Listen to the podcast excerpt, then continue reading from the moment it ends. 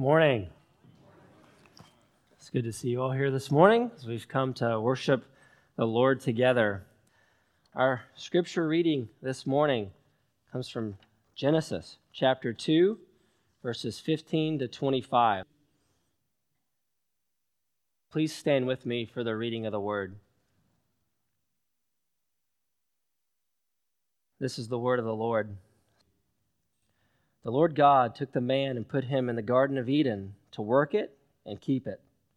And the Lord God commanded the man, saying, You may surely eat of every tree of the garden, but of the tree of the knowledge of good and evil you shall not eat, for in the day that you eat of it, you shall surely die. Then the Lord God said, It is not good that the man should be alone. I will make him a helper fit for him. Now, out of the ground, the Lord God had formed every beast of the field and every bird of the heavens and brought them to the man to see what he would call them. And whatever the man called every living creature, that was its name. The man gave names to all livestock and to the birds of the heavens and to every beast of the field. But for Adam, there was not a helper fit for him. So the Lord God caused a deep sleep to fall upon the man and while he slept, took one of his ribs and closed up its place with flesh. And the rib that the Lord God had taken from the man, he made into a woman and brought her to the man. Then the man said, This is at last bone of my bones and flesh of my flesh. She shall be called woman because she was taken out of man. Therefore, a man shall leave his father and his mother and hold fast to his wife, and they shall become one flesh. And the man and his wife were both naked and were not ashamed. It's the word of the Lord. You may have a seat. Morning, folks. Good to see you all. Big hearty amen to Tyler's prayer there for the women and the moms here, um, both the joys and the sorrows that that represents. Um, also, just, boy, I don't know if we could have sung a better song right before diving into this passage, show us Christ, uh, reveal your glory until every heart confesses Christ as Lord. But then also, where else can we go, Lord? You have the words of eternal life that comes from John 6. And that's a context where Jesus was saying some pretty hard things. And some of the people that had been following him bolted. And then Jesus says to Peter and the apostles, the, the disciples, he said, You going to go too? Where else are we going to go? Lord, you alone have the words of eternal life. And so um, this morning's passage might be a little bit like that. it's kind of a hard word. Um, so we are continuing our series through 1 Corinthians this morning. Uh, the series title is Cruciform Living. So, cruciform in the shape of the cross. Uh, we're going to be shaped by something. We're going to be shaped by values, things that are important to us. And we're either going to be shaped by the world's values or we're going to be shaped by God's values. And God's values are most clearly and powerfully embodied in Jesus Christ and in his cross. And so we need, as his people, to be shaped day in and day out by the cross so that we live cruciform lives, not selfish lives for our own sake but loving lives because we've been changed by the gospel. So, our Savior, our King, He lived a life like He. He laid aside his rights and privileges. He willingly became a servant. He took on flesh and blood. He willingly became even a slave to the point of death on a cross. So that we, in our sin that was killing us, wages of sin is death, could be raised to newness of life. So he died that we might live. And so he died a death not for his own sins, but for ours. He was our substitute so that we might live. Um, the author of life died for us to give us new and eternal life. Just like John 3:16, God so loved this dark rebellious world that he gave his only son that whoever believes in him will not perish but have everlasting life. And so, um, if you hear nothing else, if you don't know that eternal life, Um, I hope you get to know the Savior today, and we'd love to introduce you to him. But his saving work, it's often sweet because, again, he's saving us from what kills us. But oftentimes it runs against the grain of our, our souls. So sometimes there's a real edge, it stings. Sometimes he steps on our toes because he loves us. He loves us enough to tell us the truth, he loves us enough to tell us the hard things, and his shaping work can be painful. Okay? I, I know uh, Tim Keller gives this illustration. I've actually never seen this movie, or I guess there's two of them an old one and an updated one. Um, Stepford Wives. Okay, so there were these men in this town of Stepford, I don't know, New Hampshire or Connecticut or something like that. And um, I don't know what the story is, but they kill their wives and then replace them with these kind of like robotic things. But basically, they look like these really nice, you know, submissive, like do whatever you want sort of wives, but they were not real. So the point that he makes from the whole thing is do you want a Stepford God that never crosses your will, that does your bidding, whatever you want? If you ever do that, if, if that's the way you try to relate to God, making him in your own image, then you will have no intimacy with God. You will have no relationship with God because you're just trying to be God. But if you engage in intimacy with the God of the universe, of course, I mean, come on, we'd be flattering ourselves to think that He doesn't need to, to want to shape us and change us. I mean, it's the case in a marriage. Like if if if you're gonna embrace intimacy, you're going to also embrace challenges and stepping on each other's toes. Um, but we're both fallible. God is not, we are. So, of course, if He's going to change and shape us, if we're going to have intimate relationship with us, we should expect that sometimes what He says kind of runs against the grain of our soul. Yes? Okay. So, no Stepford God. Instead, all scripture is God breathed and profitable. So let's go to 1 Corinthians 11, verses 2 to 16. We'll read that together. Um, it's on page 958 if you're using the Pew Bible. If you don't have a Bible with you, there's one in the pew in front of you, the black book there. Um, grab one of those and turn to page 958. And this is the next section up in our series through 1 Corinthians. Um, we're actually going to wait on the latter half because it has to do with uh, communion.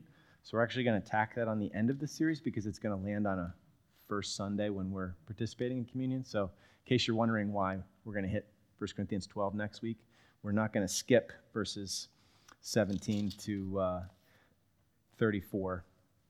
We're going to just hit it later, okay? So, this morning, 1 Corinthians 11, 2 to 16.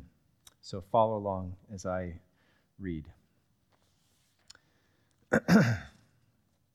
Paul writes to the Corinthians and says, Now I commend you because you remember me in everything and maintain the traditions even as I delivered them to you. But I want you to understand that the head of every man is Christ. The head of a wife is her husband, and the head of Christ is God. Every man who prays or prophesies with his head covered dishonors his head. But every wife who prays or prophesies with her head uncovered dishonors her head. It is the same as if her head were shaven. For if a wife will not cover her head, then she should cut her hair short. But since it is disgraceful for a wife to cut off her hair or shave her head, let her cover her head. For a man ought not to cover his head, since he is the image and glory of God, but woman is the glory of man. For man was not made from woman, but woman from man. Neither was man created for woman, but woman for man. That is why a wife ought to have a symbol of authority on her head, because of the angels. Nevertheless, in the Lord, woman is not independent of man, nor man of woman. For as woman was made from man, so man is now born of woman, and all things are from God. Judge for yourselves. Is it proper for a wife to pray to God with her head uncovered? Does not nature itself teach you that if a man wears long hair, it is a disgrace for him? But if a woman has long hair, it is her glory. For her hair is given to her for a covering. If anyone is inclined to be contentious, we have no such practice, nor do the churches of God. This is God's word. Happy Mother's Day.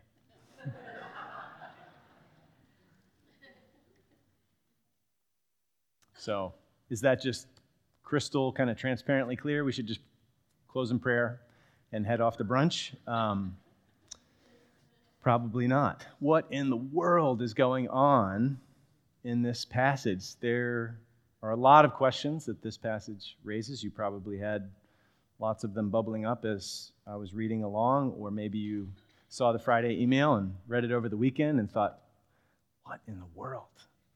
Why are we even taking time on this? Um, well, we let God's word set the agenda, which is a good thing because oftentimes the things that we might be tempted to kind of pass over, there are there's gold in those minds. So Anyway, we can't explore this morning every question at length or in detail, um, but I hope to be able to show you that the central point is really clear.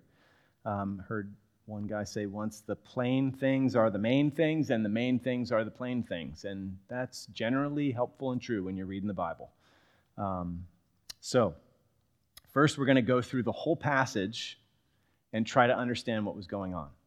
We've got to go through Corinth to get to Wilmington, okay? Then we'll talk about what it means for us. So, the outline, whether it's in your bulletin or on the slides, that's like going to be the very end. it's not going to take very long to go through the outline. So, really, we're just going to go through the passage. That's going to take most of our time, and then we'll draw application at the end. So, you ready for this? I'm, I'm going to pray again because I need help, and maybe you do too.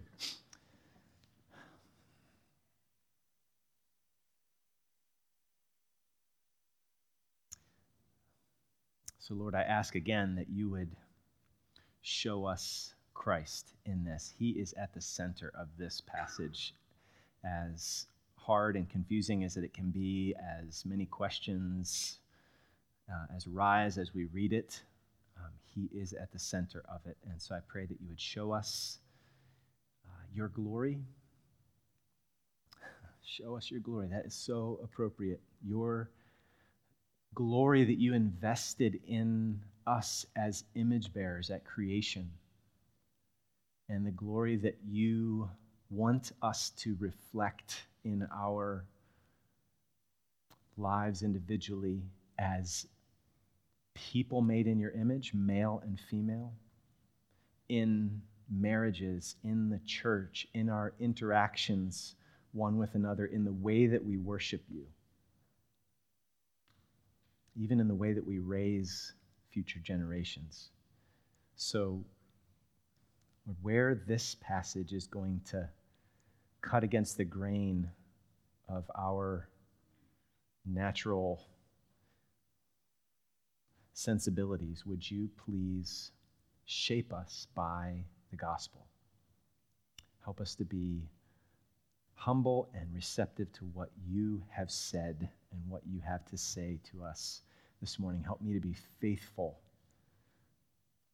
Lord, we need to see what is here. We need to submit to your word, not to human opinion. And so I pray that you would give help and grace and guidance, and that the net result would be more glory to King Jesus. In his name we pray. Amen. All right, let's dive in. So Paul writes Now I commend you because you remember me in everything and maintain the traditions even as I delivered them to you. But, so here's the issue here. Here's something he really wants them to know. But I want you to understand that the head of every man is Christ. The head of a wife is her husband, and the head of Christ is God. And then applying that specifically to a situation in Corinth, every man who prays or prophesies with his head covered dishonors his head. Let's stop here for a second. First off, if we're going to get our bearings and know what's going on here, you got to realize that the word head is used a lot of times and it's used in different ways. So we've got to pay attention and determine what he's referring to in each case. So, who is in view here? Every man who prays or prophesies with his head, physical head, covered, dishonors his head. Who's that? What's that? It's Christ, almost certainly Christ. Do you see in verse 3? The head of every man is Christ. So if a man prays or prophesies with his head, physical head covered, he dishonors his head. Jesus is our head, speaks of authority. So, it's also possible that he could be bringing dishonor upon his own head. Okay, you see that idea, at least down in verse 14. Does not nature itself teach you that if a man wears long hair, it is a disgrace or dishonor for him? Hold off on what that means, okay? But you see the point. It's a disgrace or dishonor to him. So it could be both and. Um, certainly, Christ is the primary referent there, okay? So why would it be dishonoring to Christ for a man to pray or prophesy with his head covered? Well, again, we need to go through Corinth to get to Wilmington. And this was really clear to the Corinthians when they read it. Okay? Like if I picked some letter out of your drawer and read it, I wouldn't get some of the inside stuff, you know, from your life together with the person who wrote that letter. And it's the same thing here. We're, we're reading somebody else's mail. Um, it certainly has application to us, but we have to understand what's going on. So, in Corinth, pagan Roman city, men as well as some pagan priests would cover their heads to pray to their deity. Okay, that was common. So this would dishonor Christ if Christian men would worship Christ in a pagan manner. You see it? Okay, so they needed to be shaped by the gospel, not by their pagan past. Again, cruciform living. But also, this anticipates the main issue here in 11 2 to 16. Paul is saying that for a man to pray or prophesy with his head covered was for a man to act like a woman. Okay? Again, if if like alarm bells go off, just hold on. You got we've got to just see what's going on here in the text. So look where he goes from here, verse 5. But every wife who prays or prophesies with her head uncovered dishonors her head. And by the way, this is really exalting women. They can pray and prophesy in the assembly. We'll, we'll get to that later.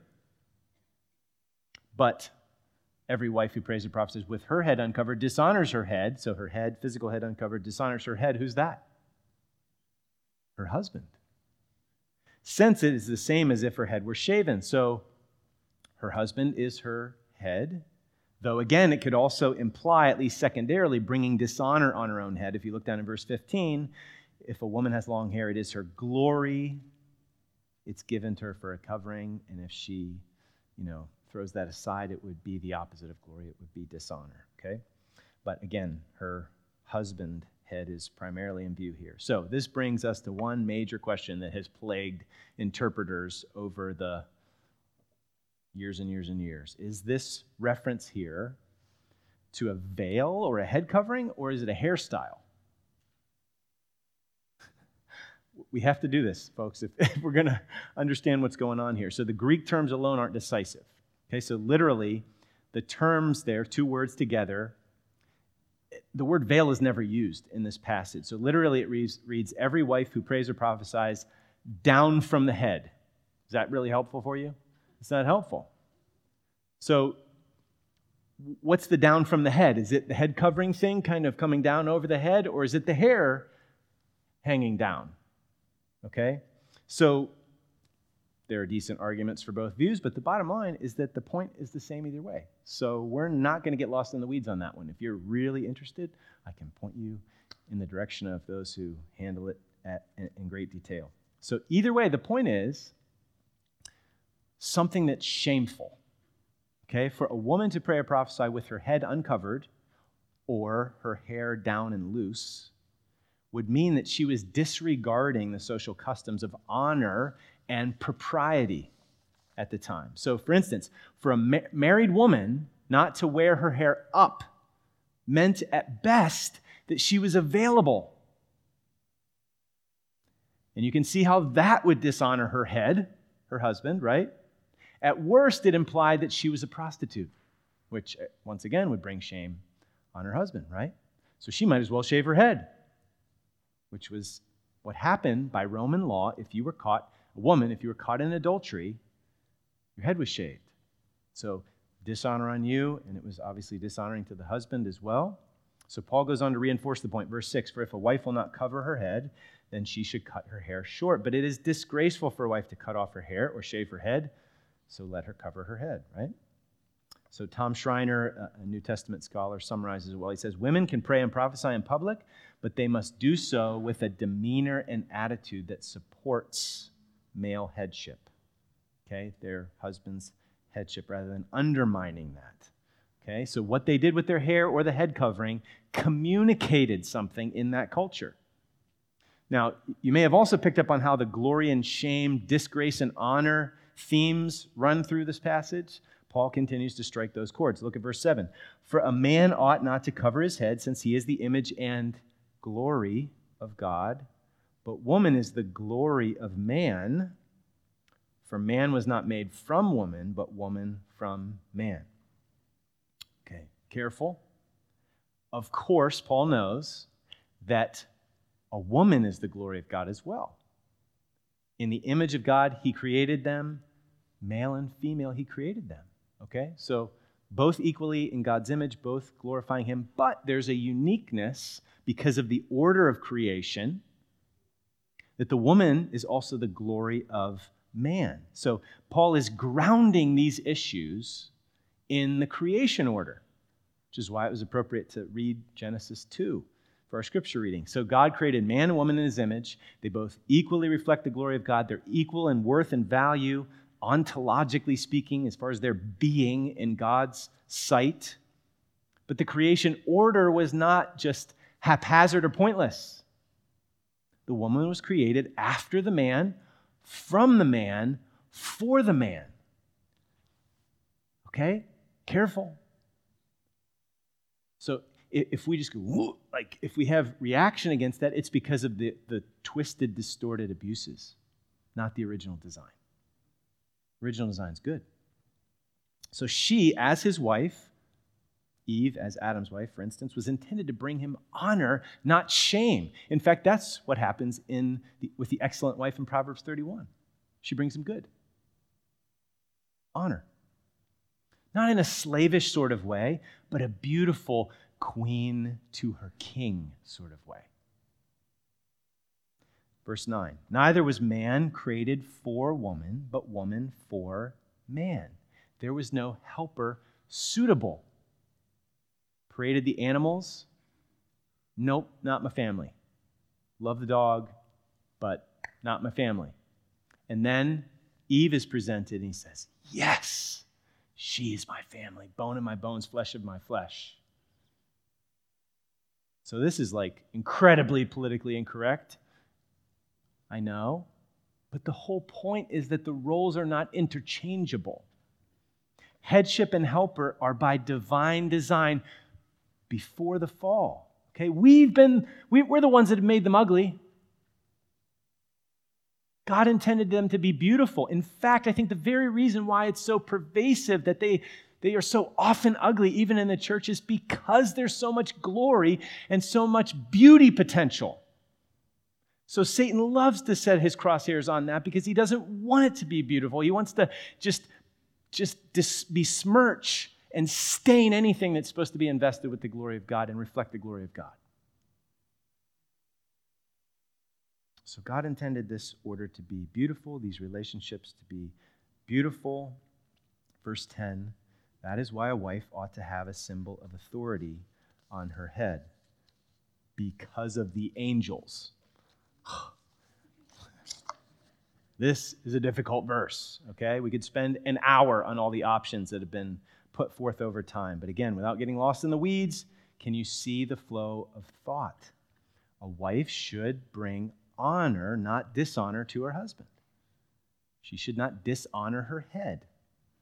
So she should not carry herself, especially in worship, praying and prophesying, in a way that gives the appearance of her being available or promiscuous. That would dishonor her head, her husband. And it would drag the good name of Jesus through the mud. Gives the wrong impression, right? It tells a lie. I mean, one commentator said it would be like looking into a church service where all the women were wearing bikinis. You'd kind of be like, what's going on in there? You know? Again, the cultural signals that were being sent by this. And it was a problem in Corinth. Well, what's the because of the angels thing? Okay, there are several plausible explanations. Um, I'm not going to get into all of them, but I'll mention a few here quickly. Angels are the most submissive of creatures, and yet we will rule them.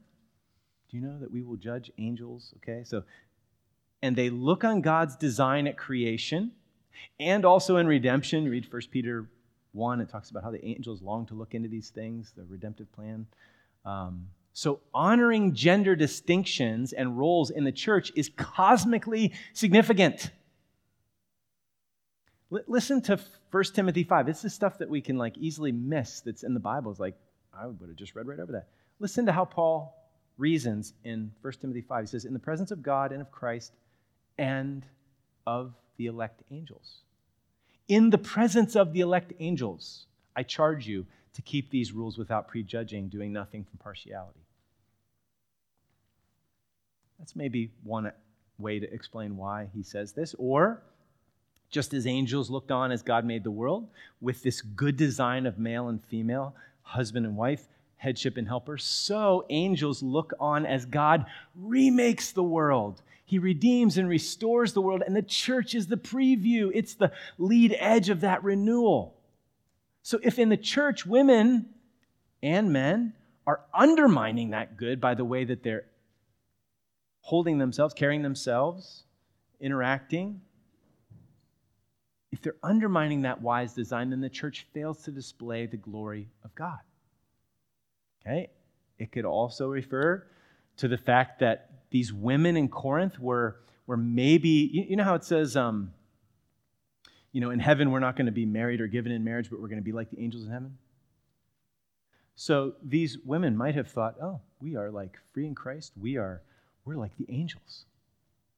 So en- enough of this like gender distinction stuff. That, that's just like l- lower than us. We, we, we've gotten to a new plane. So Paul turns that misunderstanding on its head. Sorry, pun intended there. See if you're awake. And explains the very reason for the symbol of authority on her head is because of the angels. So, anyway, whatever it is, he sends an unmistakable message that no, you're not like the angels. You should embrace and honor God given distinctions, gender distinctions. So, listen, Paul is no chauvinist. He wants to balance what he said. He's grounding it in creation, not in the fall. This is not endorsing, you know, the ugly distortions and perversions, you know, chauvinism or whatever. He's balancing what he said and ensuring that the Corinthians don't take it too far. Look at where he goes in verse 11. Because, you know, pointing to creation, the fact that Eve was made from Adam or for Adam could really be open to abuse, right? So he writes in verse 11, Nevertheless, in the Lord, okay, Lord Jesus at the center, shaping us individually and relationally, corporately. Nevertheless, in the Lord, woman is not independent of man, nor man independent of woman. For as woman was made from man, so man is now born of woman, and all things are from God. So there's no inferiority in women. We are mutually interdependent. And then he draws his argument to a close by appealing to their sensibilities. Look at verse 13. Judge for yourselves. Is it proper for a wife to pray to God with her head uncovered? Does not nature itself teach you that if a man wears long hair, it is a disgrace for him? But if a woman has long hair, it is her glory, for her hair is given to her for a covering. This could really be open to abuse or misunderstanding. What does Paul mean when he says, Does not nature itself teach you? It probably means something like, Does not the very nature of things, okay, like according to their norms and customs,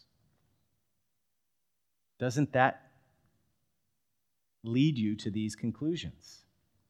Don't you have the sense that this isn't right, that it's a disgrace for him as a man or her as a woman to throw off these symbols and, you know, for a woman to give the impression, to, to give the wrong signals?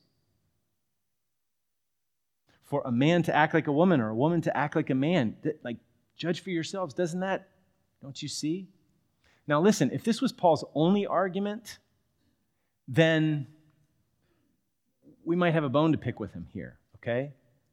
But when, when people are sometimes shaped too much by something that is very normal in the world they live in, but very much out of step with God's wise and loving design, sometimes giving some examples and kind of awakening their gut reaction can be really helpful. For instance, I'm, I'm going to try to do it right now. Isn't it ironic that in homosexual relationships, there is typically a leader and typically a follower or a, or a more passive partner? I'm, I know I'm speaking in generalities, but I'm doing it for the sake of the point. A more assertive type, a more submissive type. So, isn't that ironic that the very people who are so vehemently opposed to more traditional roles end up reinforcing them in their practice? Do do you see how I'm just saying, judge for yourselves? Like, do you see it? I know that's a generalization. I know it has exceptions, but it's common enough for you to go, hmm, because you've seen it. To, to share it in order to get you to think, and that's what Paul's doing here. Especially, I share that one because it's just the air we breathe. People have bought into the narrative of the sexual revolution and the LGBTQ agenda. Now, we can't go off and get hung up on, well, how short is short enough for men and how long is long? Because that would actually miss the point as far as hair length. Again, let me quote Tom Schreiner. He keeps the main point, the main point when he says, Nature teaches then in the sense that the natural instincts and psychological perceptions of masculinity and femininity are manifested in particular cultural situations. Thus, a male instinctively and naturally shrinks or should shrink away from doing anything that his culture labels as feminine. And, and we're not talking about hyper masculinity and, you know, if you're really a man, you have to hunt and do MMA, watch MMA. But even if that's the case, this is not untrue here. So, thus, a male instinctively and naturally shrinks away, should shrink away from doing anything that his culture labels as feminine. So, two females have a natural inclination to dress like women, rather than men, at least they ought to. Okay, so a rejection of gender roles and distinctions is not a good thing. It dishonors God's created order. And then verse 16 if anyone is inclined to be contentious, we have no such practice, nor do the churches of God. Now, here we go. If this was the only argument, you might really get annoyed with Paul. Because it could sound like, hey, this is the only way things are done, so get with the program. But it's not the only argument. It's simply the way that Paul closes a multifaceted argument. And notice, do you notice how this is a bookend argument? Look at how he opened this section. Now I commend you because you remember me in everything and maintain the traditions even as I delivered them to you. That probably was a meaningful commendation to them. Maybe more so than it would be to us today. And so the concluding argument is weightier than it might be to our ears. Does that make sense? So it is possible that Paul was playing their own game with these last two points. So Stoics, you know, the philosophers at the time, often argued from nature. And the skeptics often argued from customs. So Paul could have been seeking to persuade them by reasoning from every angle that they were used to. You see that? So, the bottom line, again, big picture, bottom line women, don't pray or prophesy in the church looking in a way that creates gender confusion or dishonors your husband, your head. And back to verse 3 everyone has a head, even Christ. We must honor God's wise and loving creation design, not undermine it. Okay? Which, okay, we've, we've walked through the passage. Now let's consider some application for us. We, as the church of Jesus Christ, must honor God's wise and loving creation design. We must not undermine it. Okay, now, does this all mean that Christian women can't have short hair? Like, if you've got short hair, you're kind of like shrinking down in your seat or something like, oh no, someone's going to hit me with a ruler on the way out, you know, and or are we trying to go back to the 50s, crew cuts for all the guys? We're setting up, you know, in room 152. Does this mean, more seriously, that women going through chemo have to wear a long wig? Does this mean that women in sub Saharan Africa have to grow their hair out long? No. The symbols change from culture to culture, but the substance of the passage is universally true and applicable. So just take clothing to give an example of this. It doesn't take long to think how sensibilities are culturally conditioned, okay? So, and, and yet, and yet, and yet, there's still a universal sense. Uh, unfortunately, in some places, it's, it's being eroded. A universal sense of manhood and womanhood, even where the symbols are vastly different. So, if I wore a skirt to church today, and I'm not being silly with this, I would be violating this passage.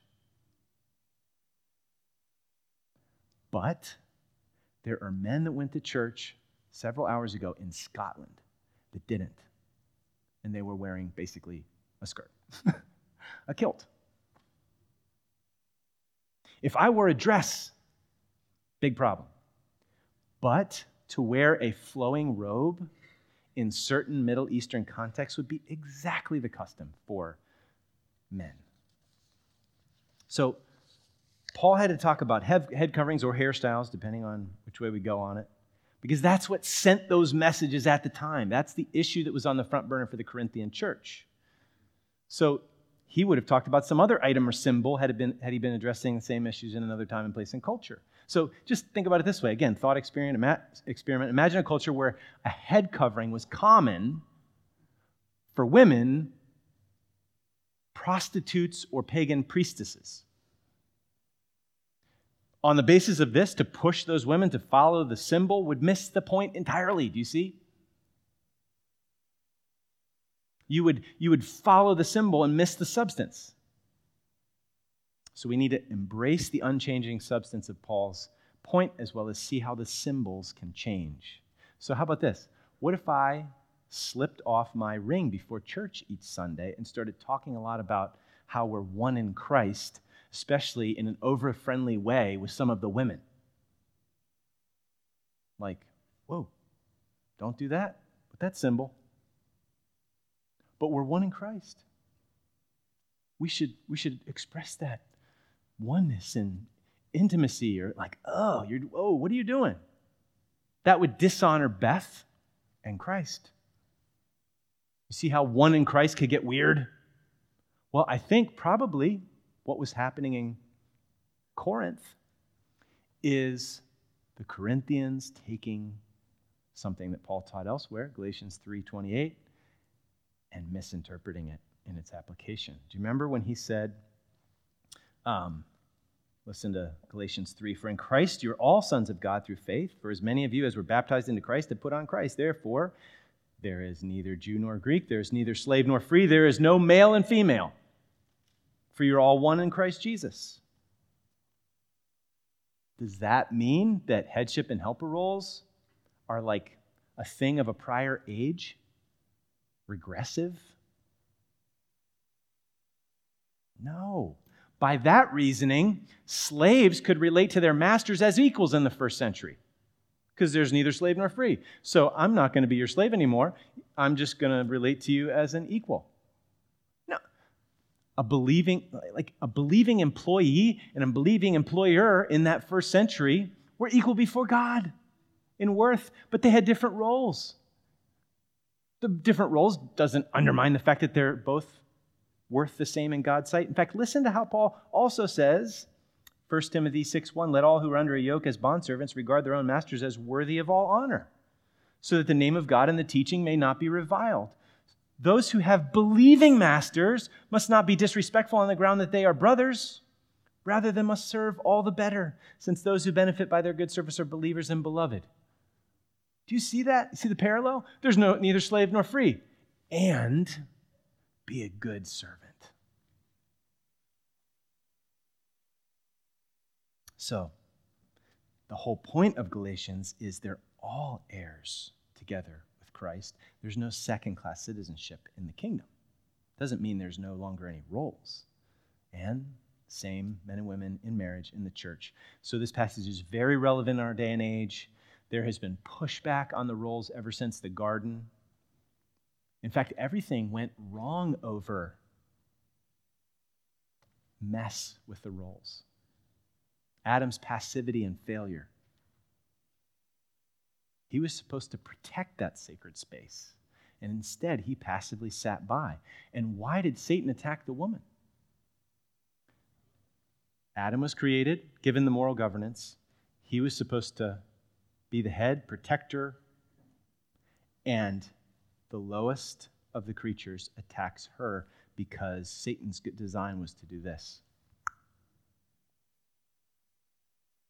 And then you have all this mess as a result, you know.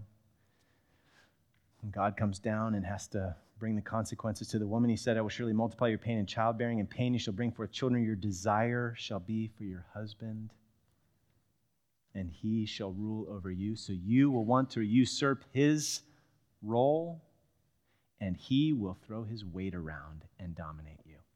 And both the usurpation, that kind of manipulative or brazen desire to control, is a distortion, and so is the passivity or the dominance on the part of the man.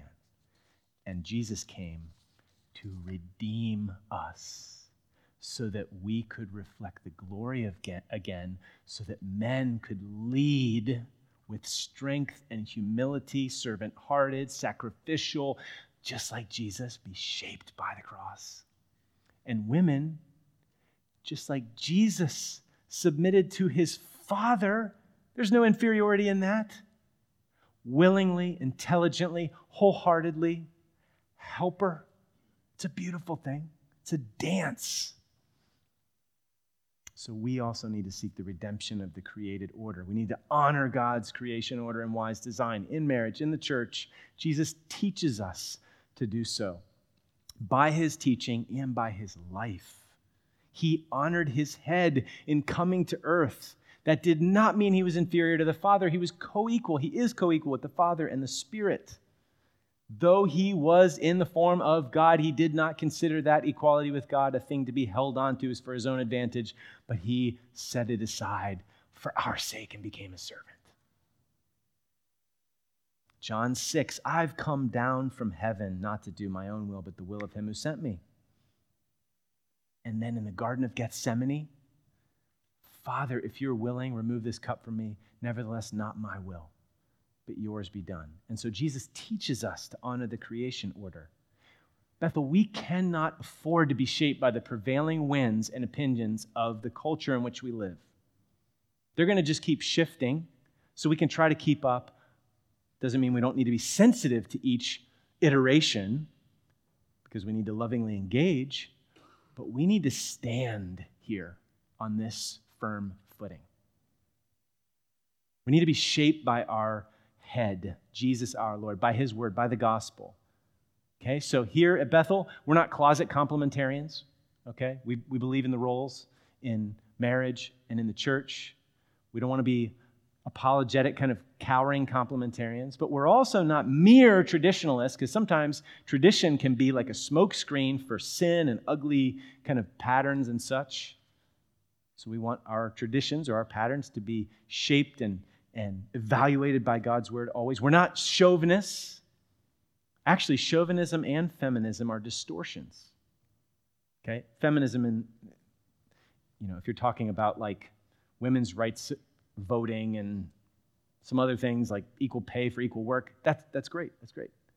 But we're talking about the agenda as far as leveling gender roles and differences by God's wise design those are distortions. So this is maybe stepping on our toes, but God wants to shape all of who we are.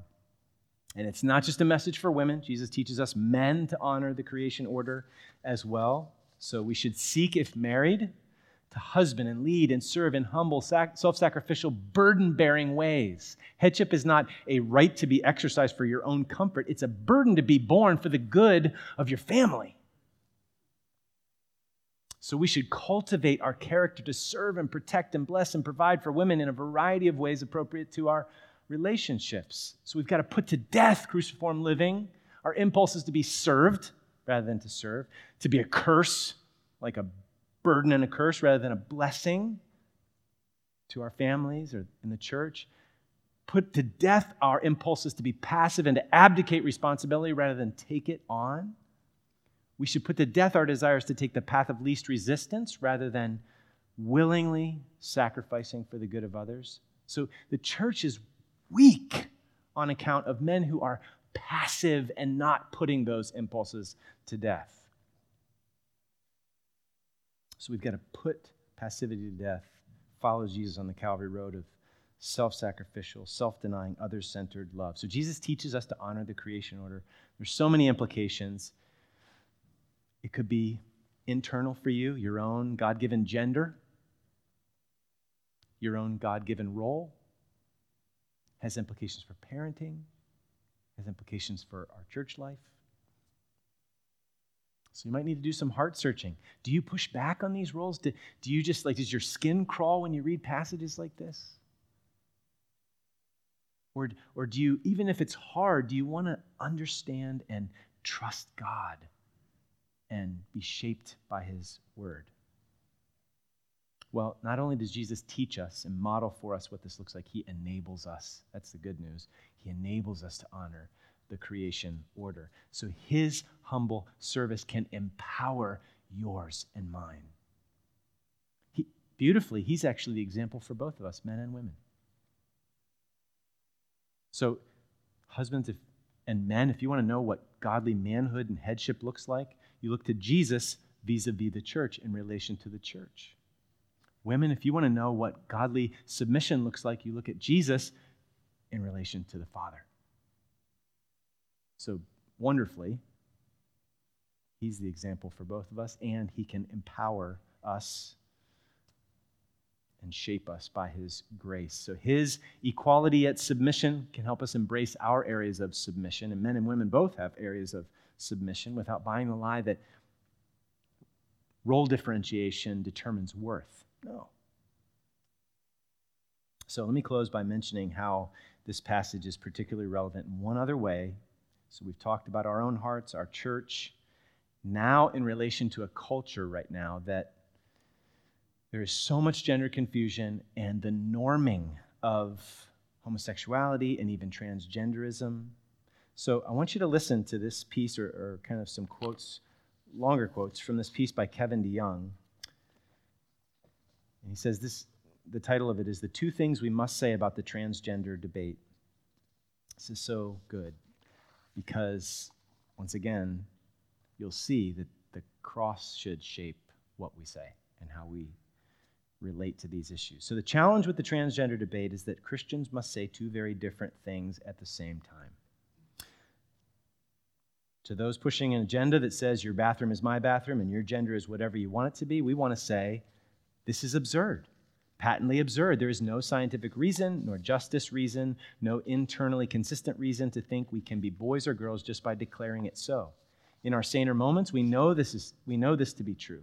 No one would allow me to become quote unquote Asian or African American, even if I thought that's who I was deep down. There are facts about my biology that cannot be denied. Why is gender open to self definition while race and ethnicity are not? As many others have pointed out, the logic of our transgender moment simply does not hold together. Are male and female distinct categories so that we should be pushing equal work for equal pay and celebrating every first woman to do X achievement? Yes.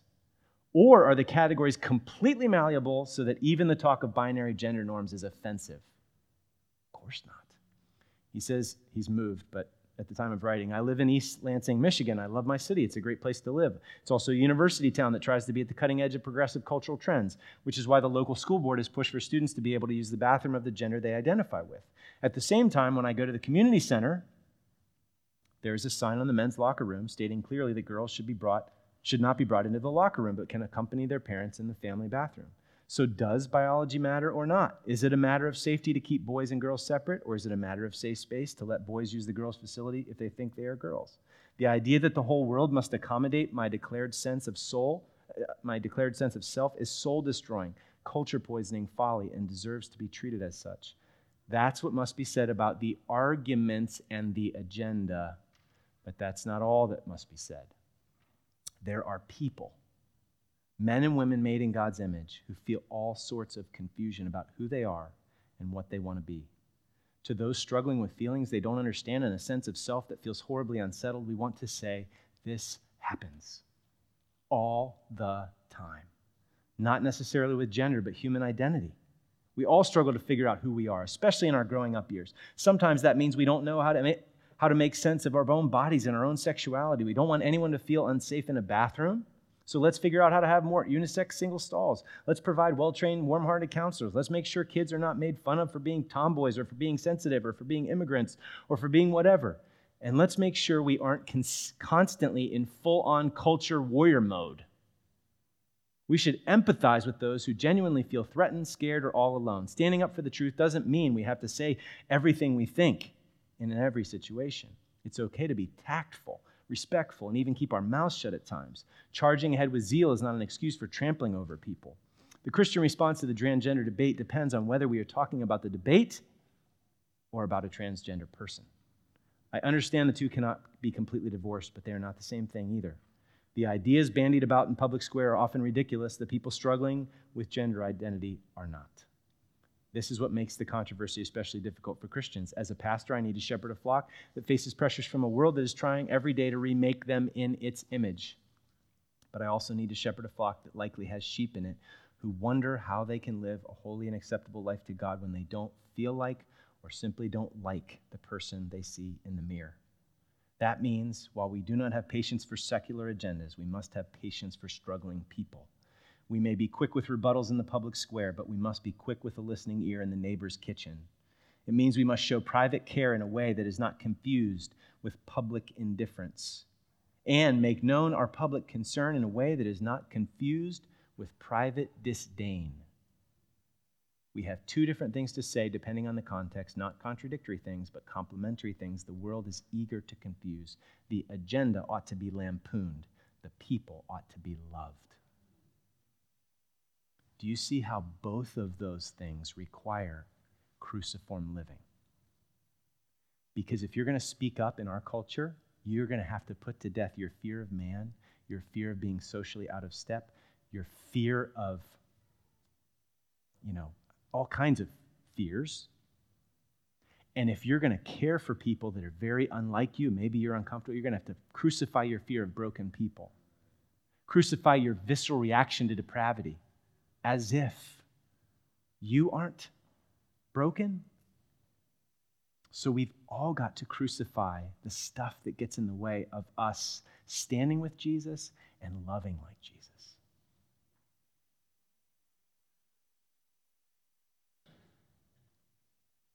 So we need help, we need a Savior, and He's mighty to save. So let's close in prayer and sing of His might and be reminded.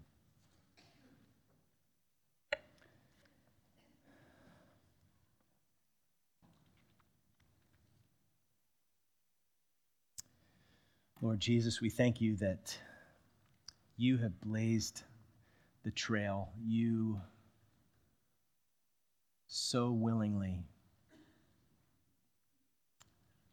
laid down your life to give us life. And I pray that we would willingly deny ourselves and take up our cross and follow you so that we can love well, so that we can be shaped by you to reflect your glory, to not dishonor you, to not undermine your wise creation order. We ask it in your mighty name. Amen.